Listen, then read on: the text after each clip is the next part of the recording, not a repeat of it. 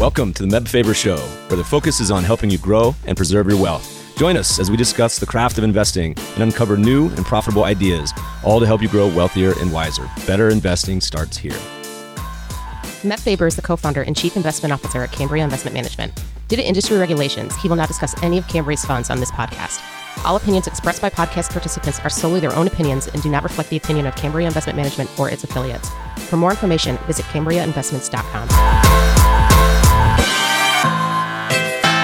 What's up, y'all? Today we have the perfect episode to get you prepared for the Masters to start tomorrow. Our guest is Dr. Gio Valiante, who's regarded as one of the most successful performance coaches in the world. He currently works with some of the top golfers on the PGA Tour and is the head performance coach for the Buffalo Bills. He was previously the head performance coach for Point 72. In today's episode, we have a master class on peak performance. We kick it off by hearing how Jack Nicklaus played a major role in leading him to work with people in high finance and professional sports. We talk about the need to balance mastery versus ego orientation, how to handle fear and anxiety and still perform at your best, focusing on process over outcome, and how to balance confidence with overconfidence. Be sure to stick around to the end to hear the commonalities he sees between greats like Tiger Woods and Steve Cohen. This episode is sponsored by our friends at YCharts. A typical day in the life of a financial advisor calls for back to back client meetings, juggling portfolio management, and the consistent desire to improve client relationships. YCharts report and proposal tools could be the missing piece to help you effectively handle these time consuming tasks. Now more than ever, clients want to hear from their advisors, and with user friendly templates at your disposal, generating impactful client reports can be easily integrated into your everyday routine helping you free up time and focus on what matters most, enhancing client interactions and growing AUM. Need to make a clear head to head comparison between a client's existing portfolio and your proposed one? Want a seamless way to educate your client and present market trends with minimal effort? Join thousands of users who rely on YCharts to easily answer those questions and much more by leveraging personalized proposal reports to truly showcase your value add. Click the link in the show notes to learn what others are saying about YChart's comprehensive suite of reporting and proposal generation tools. Get 20% off your initial YCharts professional subscription when you start your free YCharts trial. Click the link in the show notes or tell them Meb sent you for new customers only. Please enjoy this episode with Gio Valiante. Dr. Gio, welcome to the show. Thank you, Meb. I'm glad to be here. I'm live from my mom's basement in Littleton, Colorado. Where do we find you today? I'm in Winter Park, Florida, just outside of Orlando. I may be in the other winter park tonight in Colorado skiing, where it has one of the coldest places in the country. The ice box of the West, as they call it. But you, you spend a little time here too, right? That's right. We have a cabin outside of Nederland up in Ward, Colorado. And I play a lot of golf at Pinehurst Country Club out there. And get to Colorado as often as I can. It's a great place. Well, cool, man. We're going to talk a lot about all sorts of stuff golf, investing, psychology. What's the right title for you? Psychologist, performance coach? What's the best way to describe you when you're talking to your friends and family? Yeah, I, it's been an evolving thing. I was a college professor. I know that. Like, I was definitely a college professor for 13 years and elevated to the level of full professor. And since then, it has meandered, right? Because as an academic, I was doing research uh, in psychology and started working really well with golfers. And I never set out to be a sports psychologist, which is interesting. But the type of psychology I was learning so easily lent itself to sports and specifically golf that when I started toying with the ideas, the cause and effect was pretty dramatic to the tune of 50 wins on the PGA Tour with golfers that I quote unquote work with. But again, it wasn't really work. I was teaching. I was teaching about psychology to these golfers. They would go apply what I was teaching them and go win a bunch of golf tournaments. So I got labeled as a sports psychologist. And I wrote two books that are under the heading of sports psychology, right? Fearless Golf and Golf Flow are both sports psychology books. And I've published in academic journals of sports psychology, but I'm not really a sports psychologist. And then what happened was in 2015, I think it was, I was out at the US Open in Chambers Bay on Seattle, Washington, and I got an email from Steve Cohen's chief of staff and said, Hey, one of our portfolio managers was at a speech that you gave, attended a speech that you gave about sports psychology. And they invited me to speak to Point 72. And I went and spoke at Steve's house to about 150 people about how I was getting the results I was getting with golf. Because again, it was And I say this humbly, but almost intellectually, it's interesting how you apply a theory and you get results. But they were asking how I got the results I was getting with golfers in such dramatic fashion, again, to the tune of 50 wins. So I went and gave a talk. And, and you said the secret is finding really good golfers. That was the secret. yeah. Well, the thing is on the PGA Tour map, they're all good golfers. Yeah. So you say you play Pinehurst. By the way, what's your handicap? Where do we peg Dr. Gio? Well, I got three kids, so my handicap, they are my handicap. Yeah. my yeah. kids are my handicap, but probably, probably about an eight these days. I probably should do about an eight handicap. All right, gotcha. But anyway, I went to point 72 and Steve said, Hey, we could use some of this around here. And so then I became a performance coach. So it evolved from college professor to sports psychologist to performance coach. And now I have a stable of really good clients, some on the PGA Tour, some in the NFL, some in the NBA, and many in the world of high finance. Good. We're going to come back to all these topics. We got to rewind a little bit because you did your PhD at Emory. Am I right? That's right. All right. So my wife also did her PhD at Emory, but in a little different topic. She was a philosophy gal. And I've definitely visited a few times down there and rubbed elbows with a bunch of PhDs from Emory. So we can catch up about that later. But I want to hear about the transition because it's interesting to me. Walk us through the timeline on how you started to get some of these uh, clients, whatever the right word is. Sure. So I was an academic, pure academic, level one research school, two degrees, University of Florida, and like you said, PhD at Emory. And William James, who is probably arguably one of America's greatest thinkers, the father of American psychology, but also philosophy, but a first rate mind.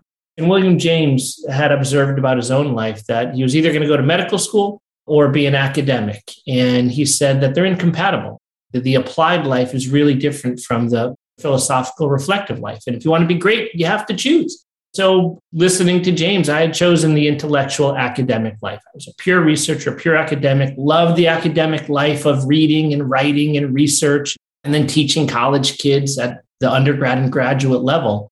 But what happened to me was I got pulled out of academia. I wasn't searching, but the research I was doing, it was within an arena called social cognitive theory, which was largely amplified by a guy named Albert Bandura at Stanford University, probably the world's greatest psychologist of the last 50 years is Albert Bandura. He's a giant in the vein of Piaget and Freud and Jung, and he's probably the only giant in the field of psychology out of the last 50 years. Nobody had taken social cognitive theory and applied it to either sports or finance. It was applied in other domains. And that's what happens is there's 50 divisions of the American Psychological Association, right? There's military psychology, there's school psychology, educational psychology, marriage and family psychology, and sports psychology is one of them, but they all are so quarantined off that oftentimes breakthroughs in one area are not being shared in other areas. And I try to be consilient in my thinking, meaning Carol Gilligan said that theory blinds observation, the idea being when you have a worldview, it often quarantines your mind off to other points of view. So, for example, if you have a back injury and you go to a chiropractor, they're going to see a chiropractic solution, and a surgeon is going to see a surgical solution and an ortho is going to an orthopedic solution. So wherever you go, people find solutions based on their worldview. And I try to break free from that by really delving into all areas of philosophy, sociology, psychology, math. I mean, I really try to be a consilient thinker. And so for me, it was I was reading social cognitive theory and saying, man, this applies to sports, but this is golf. And I knew a bit about golf because my father played. I played in high school and at the University of Florida, friends on the golf team. But it was just such a perfect fit that I wrote a thought piece one night at 2 a.m. Because when you're an academic at Emory University in a PhD program, all you do is, is read and think and talk and think and read and don't sleep. And at 2 a.m., when I was done with my regular work, I just wrote about a 20 page thought piece. In the thought piece was a profile of Jack Nicklaus. It was about 2000. And what happened was at the time, there was no email. Someone photocopied my thought piece and they gave it to a guy named Davis Love III, a PGA Tour golfer, who then took the lead at the Masters and referenced my thought piece. And then so people started calling me as if I was an expert on golf. So I would talk to golfers and then they'd go sort of win. And one guy won the Georgia section of the PGA. And then golfer after golfer after golfer, after reaching out to me, started winning, such that Jack Nicklaus in 2002 hadn't made a cut on the PGA Tour in two years. He invited me to travel with him up to the Memorial Tournament up in Ohio that he hosts. And I stayed with him at his house. It's surreal for me. Right? I'm making $42,000 a year. I'd written a thought piece that had Jack Nicklaus's psychological profile. And he asked me, like, how did you know these things about me? And I said, Jack, I didn't. I looked at all your interviews. I reverse engineered your thinking. And this is the assumption that you had to be this way. And he loved it. And then he made the cut. He hadn't made a cut in two years. So the golf, this is when Tiger Woods was on the tour for four years. So the whole world was looking at golf, looking at Tiger Woods and Jack Nicklaus. They asked him, Where did this come from? You haven't played this well in so long.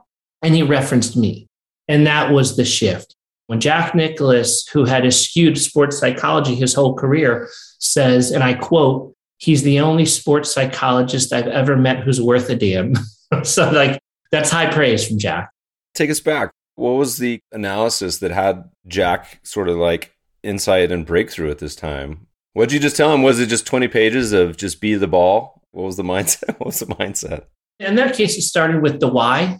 So one of the first questions I ask really anyone who thinks they want to work with me is like, why do you do what you do? And it's not the Simon Sinek stuff. I don't find that particularly rigorous, but I'm glad somebody's talking about the why. But prior to Sinek, real psychology was delving into the why.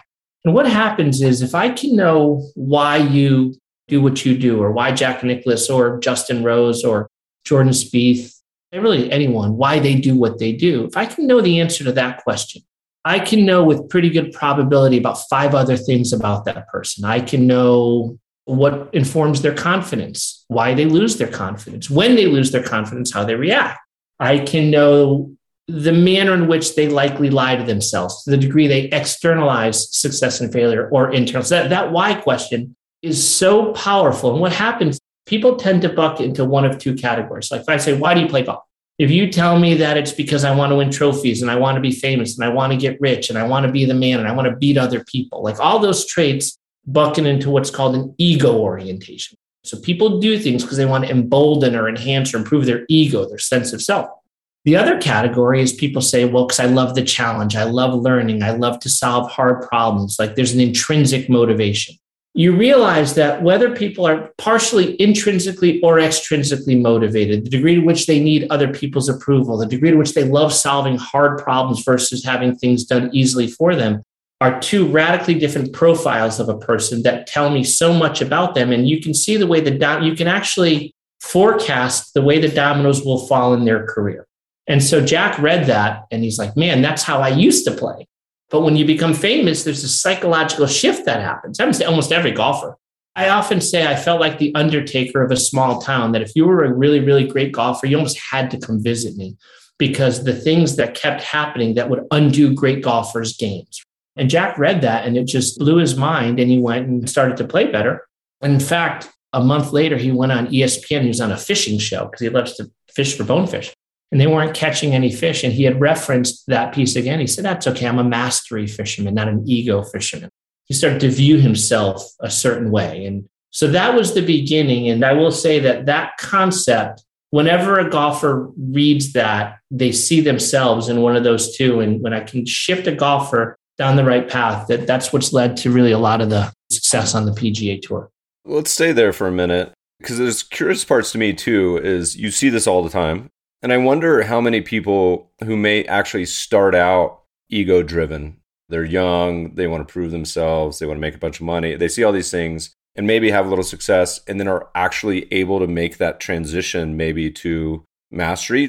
Do they usually stay in one camp or is there some fluidity there? Yeah, no. When you profile the greats, they're almost cat- well, they are categorically mastery oriented. But what happens is interesting is we talk about that psychological shift. So we can talk about really investing in golf. But let's talk about golf for a minute and then we'll shift to the world of finance. So every golfer begins playing golf and staying with golf because it's just awesome. It's an amazingly fulfilling game in every way. So you start out playing golf because you love it. You're out there till the sun sets and you don't want to go home, but you have to because you can't see the ball, but you can't wait till your mom or dad drives you to the golf course the next day. And you see it everywhere in the world. You see people chasing the game. You see really, really wealthy people, really, really famous people, really, really accomplished people, once they find their way into golf, it's like they don't leave because the game is so hard, but it, it's so telling about you as a person. It reveals us. So people get addicted to the game of golf.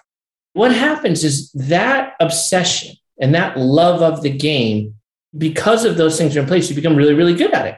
So what happens is the developmental path is you become good at golf. So you maybe you get a, a college scholarship.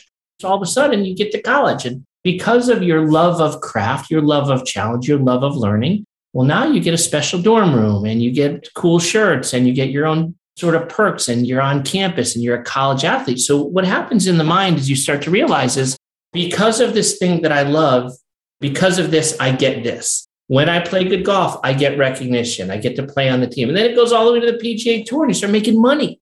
But the psychological shift happens when the thing that you get becomes more important than the game, whether it's wealth or validation or fame or trophy. So, what I always say is it's okay to be both mastery and ego, but there's got to be an order you can't care. It'd be like Einstein saying, I'm going to get into physics because I want to win the Nobel Prize. It doesn't work that way.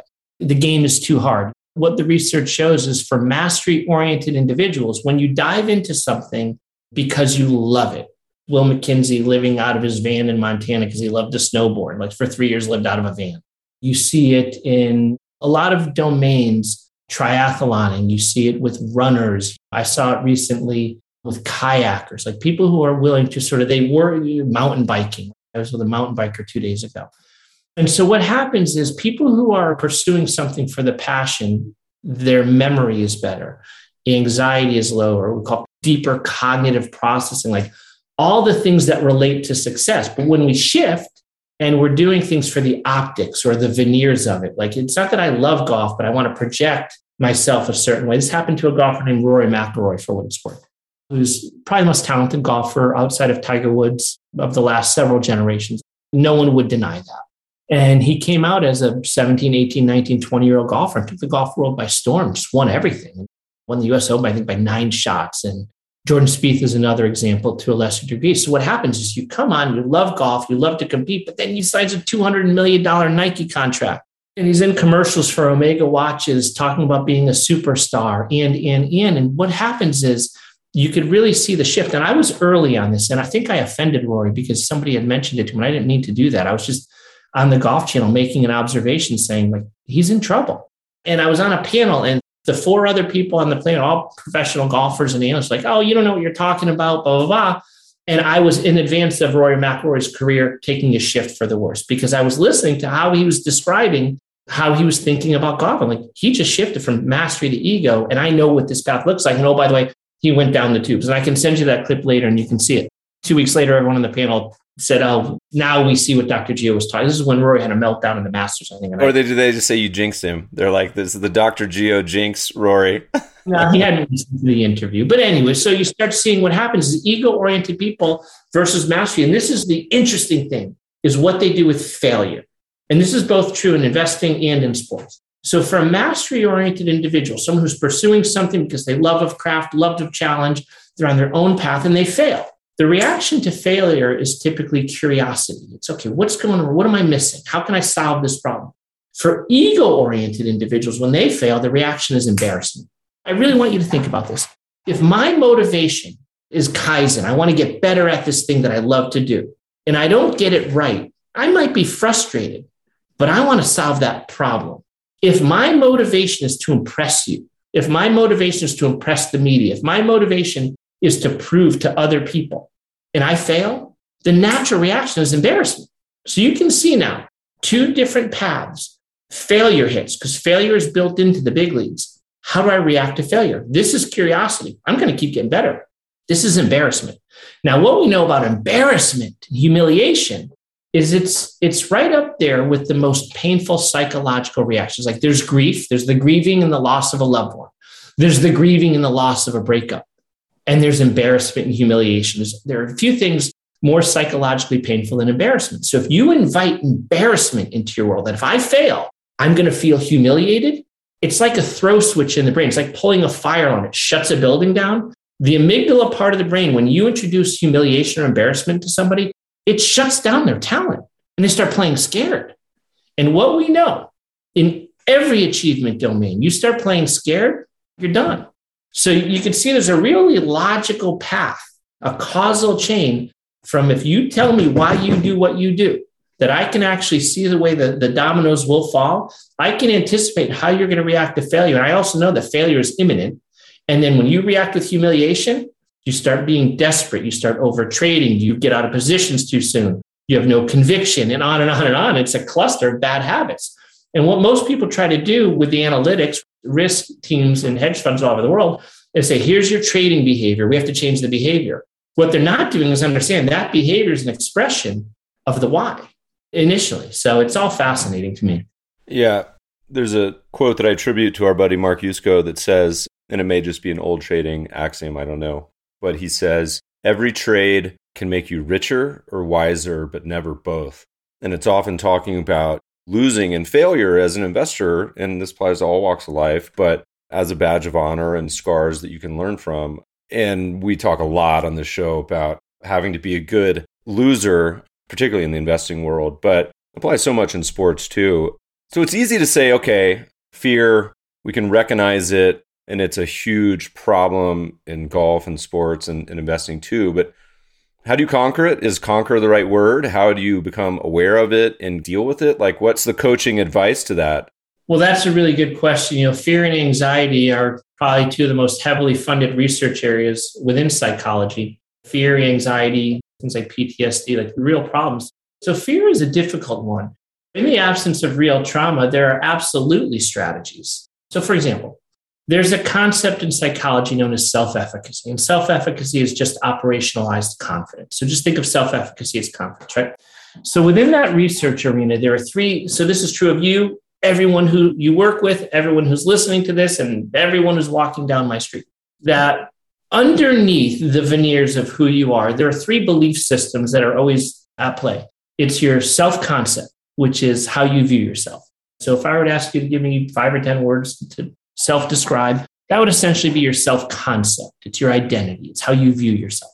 Running in tandem with that is your self esteem. And self esteem is how you feel about yourself. So self esteem and self uh, concept, they're somewhat related. Like if I give great descriptors of myself and I like myself, but then the third one is self efficacy, which is your confidence. So you've got three different self views. What we know is self esteem is problematic in the research literature because it's predictive of exactly nothing. It doesn't predict whether you're going to be good or bad at something, it's just a feeling. And it's interesting and it matters to overall psychological health, but in the achievement domain world, it doesn't matter because it doesn't empirically relate to anything. Self concept, how you view yourself, sort of matters. In the right situation, it's important to feel important. But the most important one is this idea of self efficacy, which is confidence, right? And here's why. Your confidence tends to get informed by four types of experience. Number one is your past success and failure. So if you've been successful time and again and again and again and again, you're likely to be more confident that you'll be successful in the future. The problem with the math around that is the brain tends to overweight failure. In other words, losing money hurts more than making money feels good. So I want you to really think about this. If you are a, investor and a trader, and you know when the markets are open 250 days a year, and you've got a 20 year career, so what's that? 5,000 trading days. Called 5,000 trading days. Markets are open, and you happen to be right. Let's say 60% of the time. So 40% of the time, so 2,000 trading days, you are wrong. 2,000 iterations of anything. You have to assume I did the math wrong there, but it doesn't matter. What actually matters is that the brain overweights the pain that comes with failure. And it is amplified when you're an ego oriented person and embarrassment, like the pain of embarrassment that you have to tell your wife or your family that you're going to draw or that you got fired or your management team or your risk officer or the founder of your firm. And so what happens is confidence is informed by the wins, but we overweight the losses, which is why over time, even though investors develop more skills, they tend to become more risk averse. The research shows that, that over time, we become more risk averse. And this is in a world where you get paid for smart risk.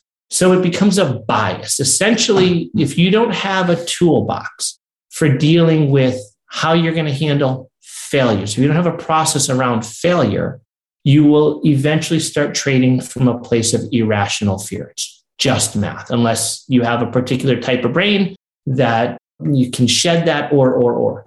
Like the Eli Manning, just chuck a few interceptions and come right back to the line of scrimmage. yeah, like athletes at the highest level have all found a way to deal with fear. For example, Tiger Woods. Here's what Tiger Woods said in his book. He says, I refuse to give in to fear, real or imagined, or to be afraid, either consciously or unconsciously, of anything or anyone. like, what? Let me think about it. the greatest athlete, arguably in the history of sports. If you want to do a comparison of Tom Brady, Tiger Woods, Michael Jordan, Wayne Gretzky, Michael Phelps, and you get them all in a room, I think this is true. And I know that I've been around a few of them. They'd all agree that what Tiger did is the hardest because golf's the hardest of the things. It puts such a premium on your mental game and your physical game and, and, and. So I think most people, it's, it's debatable, but like what Tiger did, that body of work, I'd put it up probably better than any of those guys. The question to someone like me becomes how the hell do you do that in such a hard game? How are you against 139 other the best players in the world for about five years? It's pick 'em. One guy versus 139 other guys, and you're going to go with this guy. He won eight tournaments in a row. Like, what? So, what's the belief system that informs that body of work? Well, that belief system is rooted in what I just said. It's I refuse to give into fear, real or imagined, or to be afraid either consciously or unconsciously of anything or anyone. If you could take that belief system and insert it into any investor, all of a sudden you're removing one of the primary biases, all the language these days around cognitive biases. One of the biggest biases has to do with two things, right? It's fear and sort of the desire that's in that eternal dance with fear. What Tiger is saying in that statement is, I'll acknowledge my fear. He's not saying I refuse to feel it. What he's saying is, I refuse to give into it. And it can be real or imagined. It doesn't matter. I'm not giving into it. And it can be of anything or anyone. All of a sudden, you see the equation is I'm not going to be afraid of people judging me. I'm not going to be afraid of failing. I'm not going to be afraid. I'm just going to have a playbook for dealing with fear writ large. And you take that and you apply to Jack Nicklaus, Ben Hogan, Sam Snead, Patrick Cantlay, who's one of the greatest, best young golfers in the world these days, and all of the best investors I've ever seen or worked with. They all have a playbook to deal with fear and to find a way that those failures don't create the bias of I'm trading from a place of fear. And when they feel that they are, they have a playbook for compensating so they don't, they're not their own worst enemy. So that's step number one. And there's about 20 other things I can talk about. I feel like I'm talking too much, but the idea of managing the emotion of fear, how you're going to deal with the type of failure and embarrassment and frustration that leads to that fear is of paramount importance if you want to be great at anything, particularly a world like investing or sports. I mean, if we could just briefly, I feel like we could do dozen episodes on some of these topics, but this concept of building that toolbox, I imagine some of the hack golfers like myself on here listening to this and I was going to say, you know, the last five times I played this course, I shanked it into the lake every time. So Tiger's not shanking in the lake, but maybe hits it in the rough or something. And you say, I have this toolbox to deal with it. Like, what does that actually mean? Because I feel like a lot of people listening to this would be like, okay, well, great. It's easy to say not to be scared on the tee box, but son of a bitch, I've hit it in the lake every time. So now how do I, I can forget it, but then I'm just going to hit it in the lake again. Right. No, that's an awesome question. That defines the late, early part of my career psychology, we talk about there's two different types of knowledge. There's conceptual knowledge, which is to know something, content knowledge. And then what's called procedural knowledge, which is to know how to do something. How do you bridge that divide from theory to practice? How do you? So in the early part of my career, I, as a young sports psychologist, which I guess I was at the time, I'd tell golfers, hey, you got to be confident. and oftentimes they'd be like, okay, how do I do that? Because I don't feel confident right now. And I say, well, the theory says you should do this and this and this. And so transitioning from the conceptual how to the procedural do, I think is probably for me, and if I were to sort of audit and critique my own career to date, I would say that's the biggest leap I made is teaching people the do, how to do confident, how to be confident, not just think on it. I'll tell you one of the things that's at the center of the work that I do with my clients writ large and that has to do with the psychology of attachments. So attachments are huge. Here's what I mean. There are two benchmark statements, and this is just my opinion, by the way. Anyone listening can you can roll your eyes, you can say that guy's a and I accept all of it. I critique me all. This is just my worldview and the research I've done, and If you have better answers out there, I'd love to hear from you. But this is where I've arrived as a scholar. So there are two benchmark statements in golf and in investing that I use. What I taught golfers is there's one essential question you have to ask yourself. And that question is, what's my target? And when I said this to my former advisor, I said, yeah, so I'm doing this work with golfers. It's going really, really well. And he goes, oh, what's it predicated on? I said, well, I teach them. And he goes, you're telling me the best golfers in the world don't understand that they should be picking a target on every shot? I said, remarkably, no. He goes, how could that be? And I said, well, it's not that they don't know it. It's just there's so many distractions because all of a sudden they think, well, how's my the guy in my group is playing better, and there's the leaderboard, and oh my god, look who's watching, and they're like, there's so much information happening that they forget the fundamental fact that you should pick a target on every shot, and that you should make a fearless swing at that target, and that's a very clarifying question. And so golfers all around the world are out there. And if I ask them, like, hey, are you a competitive person? They're like, yeah, I'm competitive. I'm like, well, who are you competing against? And then they get the deer in the headlights like, well, are you competing against other golfers? Is it against the past? Is it against other players? The leader, like, if you call yourself competitive, who are you competing against? If you can't answer that question, then you're chasing a phantom here. And so what I always tell golfers is you should compete, be competing against the golf course architect or against the golf course itself, and every shot have a target. Like that is the litmus test. That's the clarifying statement. And everything else dissolves. For investors, depending on the particular type of investments, different for private equity, maybe, and startups and such, but I'll put it out there anyway, and people can vet the idea. What I say is you should deploy capital proportional to the opportunity in the moment. And I think that's a really obvious statement. You should deploy capital proportional, meaning the amount of capital you deploy is proportional to the opportunity itself in the moment. And people can roll their eyes and say, You got a PhD for that? Okay. But try investing professionally for a living and realize how difficult it is to do what I just said because investors deploy capital for all sorts of reasons. They deploy capital into, let's use restoration hardware because it's on my mind. I'm going to put more money into restoration hardware because I lost money on restoration hardware and I know it's a good company. And in my mind, I've got to make money the same way I lost it. Well, that's not deploying capital proportional to the opportunity you're deploying capital because you lost in restoration hardware. Or maybe you made a lot of money in restoration hardware and you need a win so bad you're going to go back to your wheelhouse because we regress to things that made us feel good at some point. That's not rational. That's not deploying capital proportional to the opportunity. Let's say I'm a golfer who, I'm sorry, I'm an investor who made generated $20 million in P&L last year and my payout's going to be, I don't know, let's call it $5 million. $5 million check each of the last three years. And so I've saved $10 million and I'm on a real career trajectory and I've got $15 million saved and I'm at a good point in my career. I think it's going to be like this forever. So I buy a piece of land in the Hamptons and I build a $9 million house. And as they're doing construction on a $9 million house, the expenses have ballooned because it always, they always balloon to $14 million and I'm in a draw. And oh, by the way, my process, which has worked each of the last three years, and I've generated 15 or $20 million of personal wealth and now I've got a $15 million expense on top of the lifestyle that I've built around my wealth because I fly private a little bit here and there and I'm flying first class and I'm in a draw. And so my prospect for making money this year is down. And all of a sudden, I need to make money because I've got these fixed expenses in my life. I need to. So now you're imposing your needs on the market. You are not deploying capital proportional to the opportunity that presents itself. You're deploying capital because you need to make money to pay off an expense. So I can go example after example after example after example of how some of the smartest investors in the world do not invest rationally. And by the way, this is true of quants and systematic traders as well. People say, well, that's why we have systematic trading. And that's why we're quants. We trust the math. Really? okay. So here's the bias there.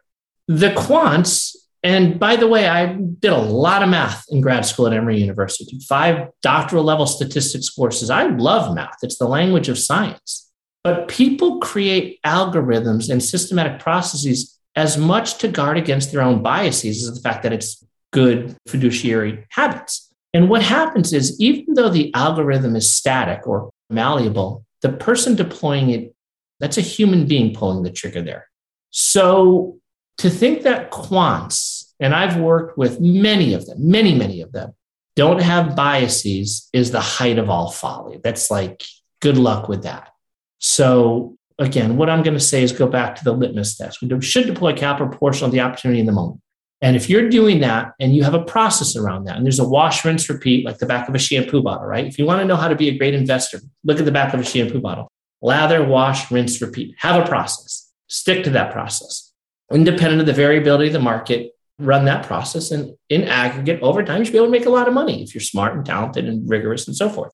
Well, it just brought up a memory. We talk to investors a lot in this particular topic where they talk about their positions. We often ask them, we say, does your portfolio look like kind of an ideal portfolio that you would, if you had a blank piece of paper, you would implement today? And often, if not majority of the time, the answer is no. And the analogy I gave was go look around your garage. If you had an empty garage, would you go buy all the things that you currently have in the garage? And there's never been one person ever that's like, yeah, I would buy exactly that exercise bike from 20 years ago and on and on and on. And so there was a quote recently by Adam Grant where he's like, I don't want my ideas to become my identity. And I think it works both ways, where people just these attachments they have and it works particularly with the investing world. Once you have a position or have an experience with a market it triggers a whole cascade waterfall of problems or emotions that then get attached to that.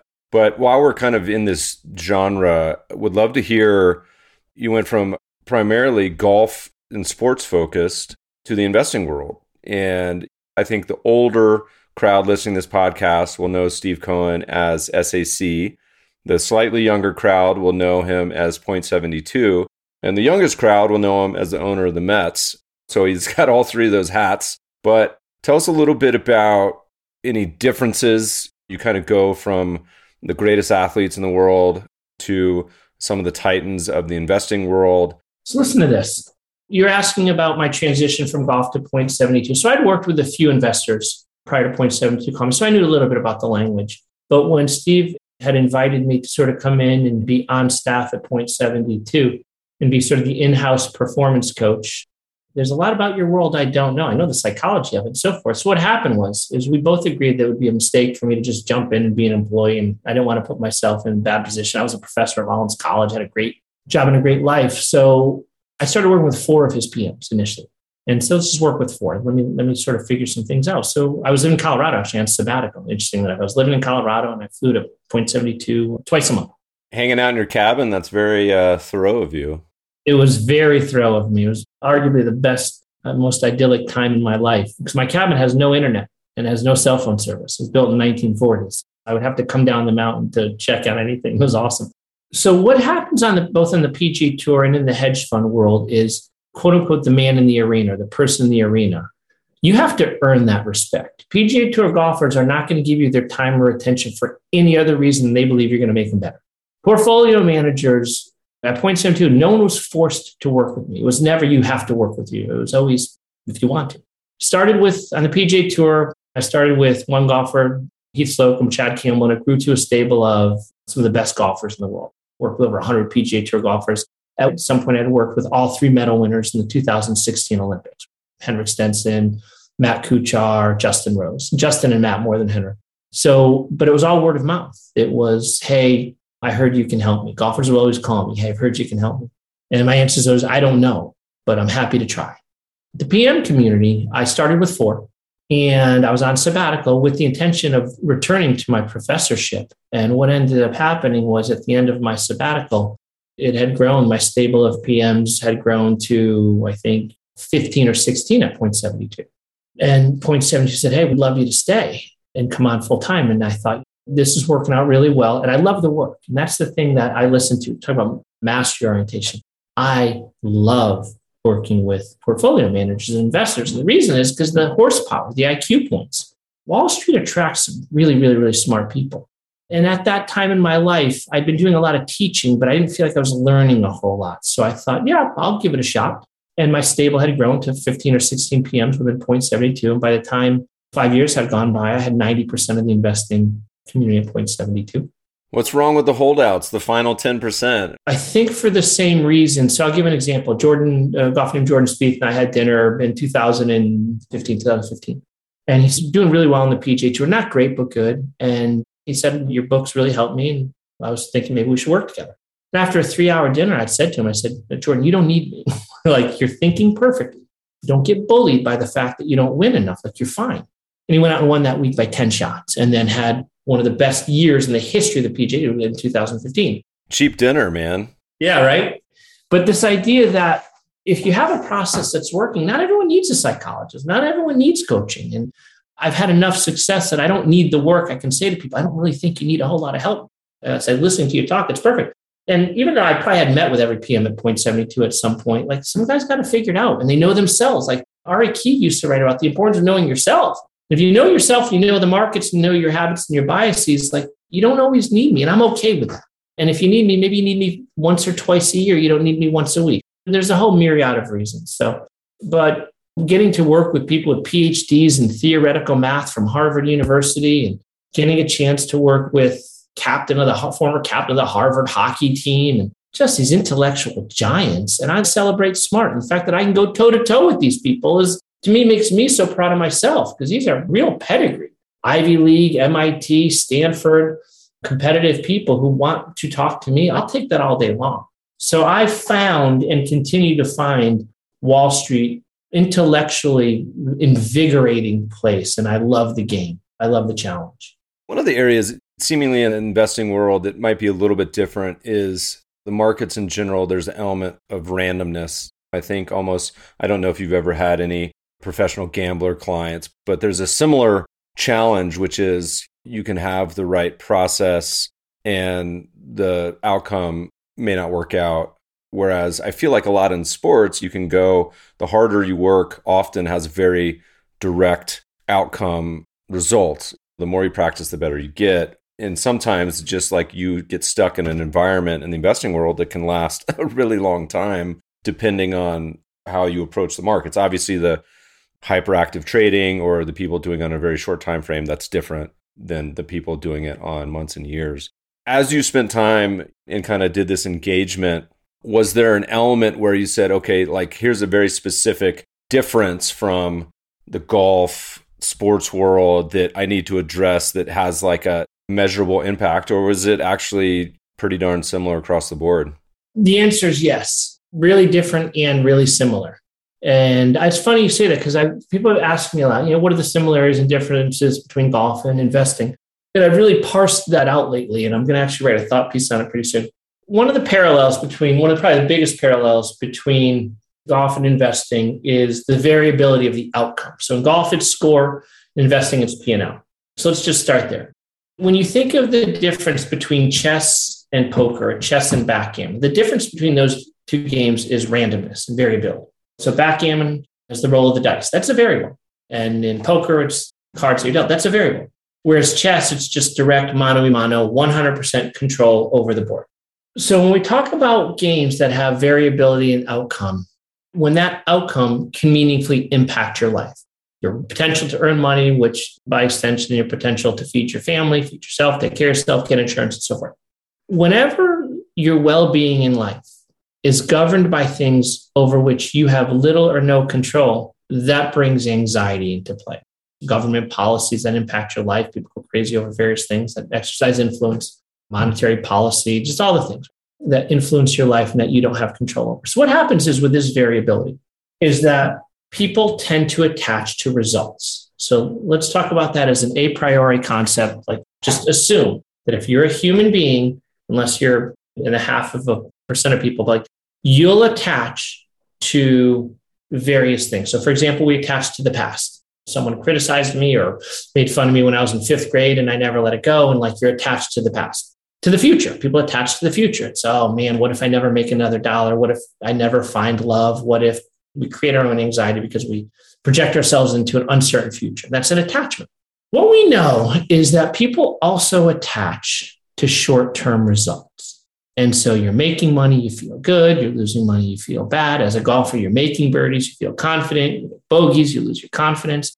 And so our mindset, if we don't have a proper way of viewing it, tends to look like our P&L. What's that old saying? You're making money, it feels like you'll never lose money again. When you're losing money, it feels like you'll never make money again. And your psychological aperture changes if you don't have a process or someone like me to hold you on that line or someone in your firm or whoever you work with. And so, this idea of the psychology of attachment that we tend to attach to short term results and then we react to them. And so, what happens is this, I'll use a metaphor.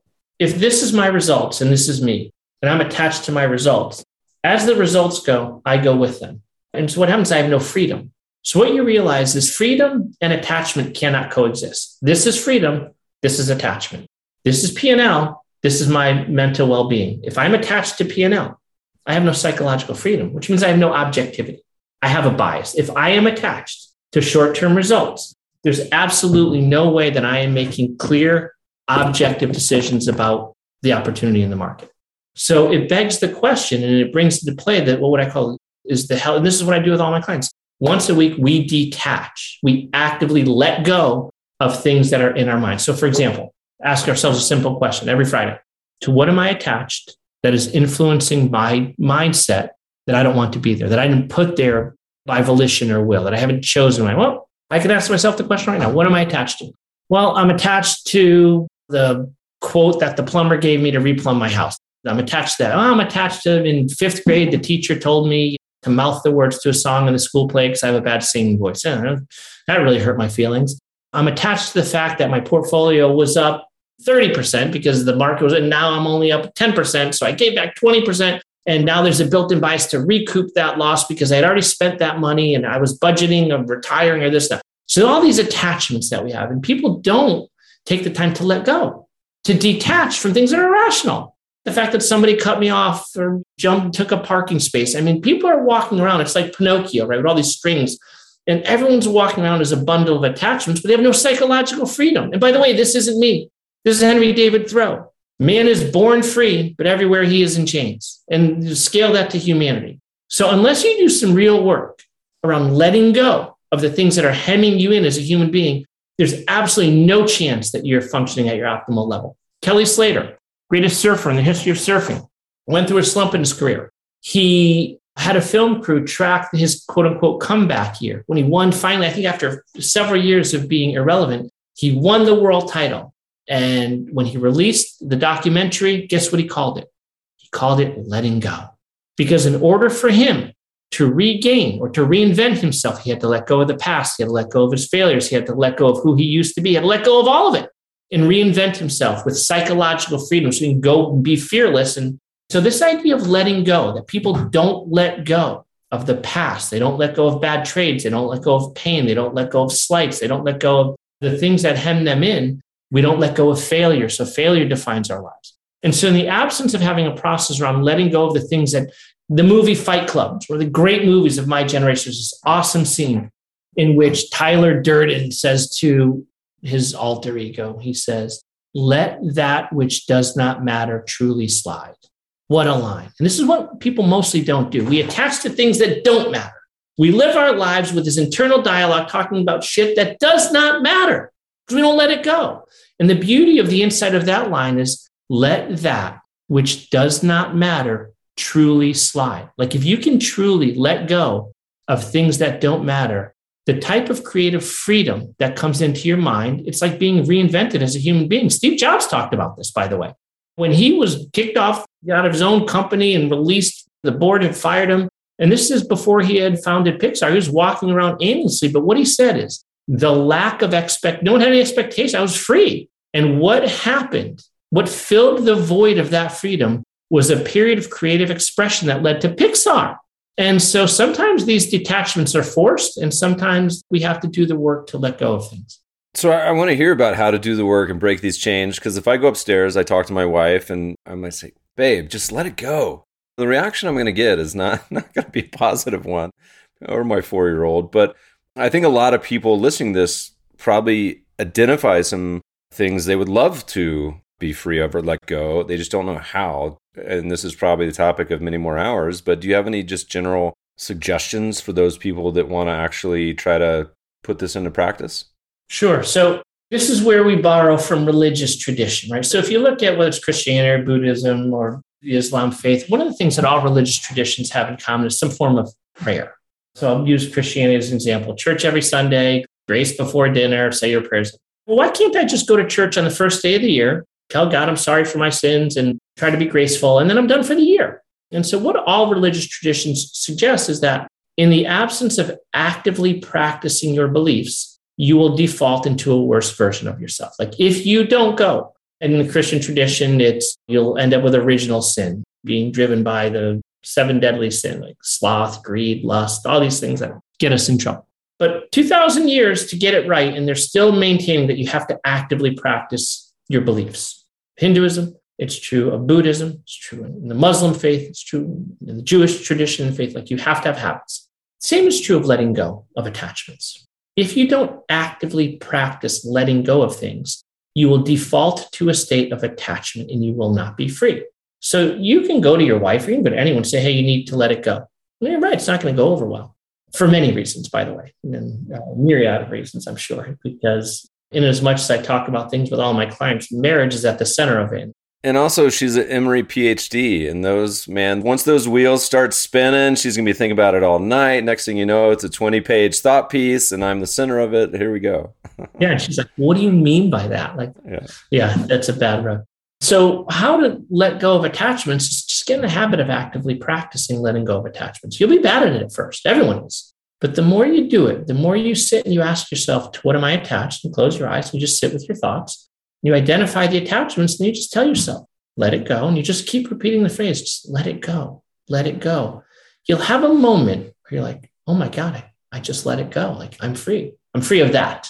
And the active practice of letting go of attachments leads to the type of psychological freedom required to be good anything you do. I'll say it again. The active practice of letting go of the things to which you are attached is required for you to be really, really good at anything. And I defy anyone to argue that point with me. The only argument I've ever heard that could even come close to disagreeing with that is well, you should hold on to your failures and channel them in motivation. Like that's what Tiger Woods, Michael Jordan, like in his Hall of Fame speech, Michael Jordan called out his high school coach. Remember, you cut me, man? You screwed up. So I understand holding on to slights and channeling them to try to have fuel and motivation for the journey, as the Chinese proverb says problem is when you attach to those slights too powerfully and they define you, you handle failure in a way that leads to failure more often than success. Independent of that argument, there is no argument. You've got nothing to say, in my opinion. So that's really partially central to a lot of the work that I do with my clients. Like we're actively letting go of the attachments that compromise our psychological freedom because we need to see the world as it is, not through our biases and our own histories and so forth. I was laughing as you were talking about letting it go because for anyone with young kids, and you said you had three, and think about turning that into a Frozen soundtrack. Well, good. Look, man, uh, this has been a blast. I have like six more pages of things to talk to you about. What you were talking about reminds me so much of this discussion of process and performance, which so many in our world, even at the top echelons of institutions managing in the hundreds of billions, if not trillions, they talk a lot about process and performance and then don't behave that way. Often they do on the buy side, but maybe not the sell side. I've yet to have an investor call us up and say, you know what, Meb, your performance is too high, so we're going to sell what you're up to. It's always on the flip side. I want to comment on that because I have a statistic I pulled up for you that I, this really matters to anyone who wants to be good at something. From 2002 till 2005, Tiger Woods had 1,540 putts from three feet and in. He missed three of them. So when you really think about this, 1,540 times over the course of three years, Tiger had a putt inside of three feet and in. Now, this is in wind, in rain, imperfect greens, left to right, right to left, uphill, downhill. 1,500 times, he only missed three of them. Can you imagine the type of discipline, rigor, commitment to process required? Like, that is the greatest single statistic I've ever read in sport. People have no idea how hard it is. That's why there's nothing that Tiger did that was like, that is the tell of how good he is. You want to hear how good Steve Cohen is? Here's how good Steve Cohen is. I asked his wife this. I said, a quick question. How many days off has your does your husband take? And I haven't known this is when I hadn't known Steve for that long. She said four days off in the time that she'd known him. So if you go 40 years, 250 trading days, called 10,000 days, we'll just average. 10,000 days, Steve Cohen took off four. You know why? He was in the hospital. And as soon as he woke up from surgery, he had them set up monitors, as the story goes. In other words, Tiger Woods shows up every day for his craft. Steve Cohen shows up every day for his craft. The everydayness, showing up and being present in the moment for what you're doing really matters. And so when you tell me about this buy side, sell side, and having a process and a commitment to a process, you want to see who, lives at the tail end of the curve? It's people who keep showing up. It's Tiger Woods, 1,540 putts from three feet, missed three of them. That is an insanely hard thing to do. 10,000 trading days for a guy who doesn't need the money, missed four of them, in the hospital. That's an unbelievable. I admire that kind of commitment so much. And I can give you example, example, and guess who these people are? They all occupy the tail end of the curve. It ain't talent. It's not IQ points. It's it is those things, but it's also the everydayness of showing up for the job. I'm just picturing two visuals as you're talking about this. One is the Tiger Wood putts. I just picture like the three that he missed. It's either like a ladybug or an earthworm, just like moseying around. And I also picture Stevie Cohen being in the hospital bed and like unplugging the EKG machine and then like plugging in the Bloomberg. So he has it like where it was there. And I'm going to reference you on this one because this is from one earpieces, but you talk about, I think, a perfect quote to kind of wind this down is the Thomas Edison. The reason a lot of people don't recognize opportunity is because it usually goes around wearing overalls and looks like hard work, which I pull from you.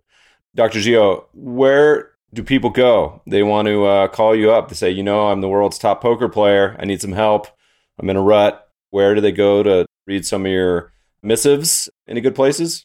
Yeah, I just put up a website. I don't know if it works, but it's like giovaliante.com. Or you can find me on LinkedIn or email giovalianti at gmail. I don't know. There's all sorts of ways to find me. And I've got a couple of really good people around me that field all that stuff and parse it out. And we get back to everybody. We don't ever leave anyone abandoned. We know the world's a hard place and the work people do is really, really hard. So if you want to get to me, you'll get to me and we'll have things in place to help everybody. Awesome, man. Dr. Gio, thanks so much for joining us today. Thanks, Meb. Have a wonderful day there in Colorado, buddy. Podcast listeners will post show notes to today's conversation at mebfaber.com forward slash podcast. If you love the show, if you hate it, shoot us feedback at the mebfabershow.com. We love to read the reviews. Please review us on iTunes and subscribe to the show anywhere good podcasts are found. Thanks for listening, friends, and good investing.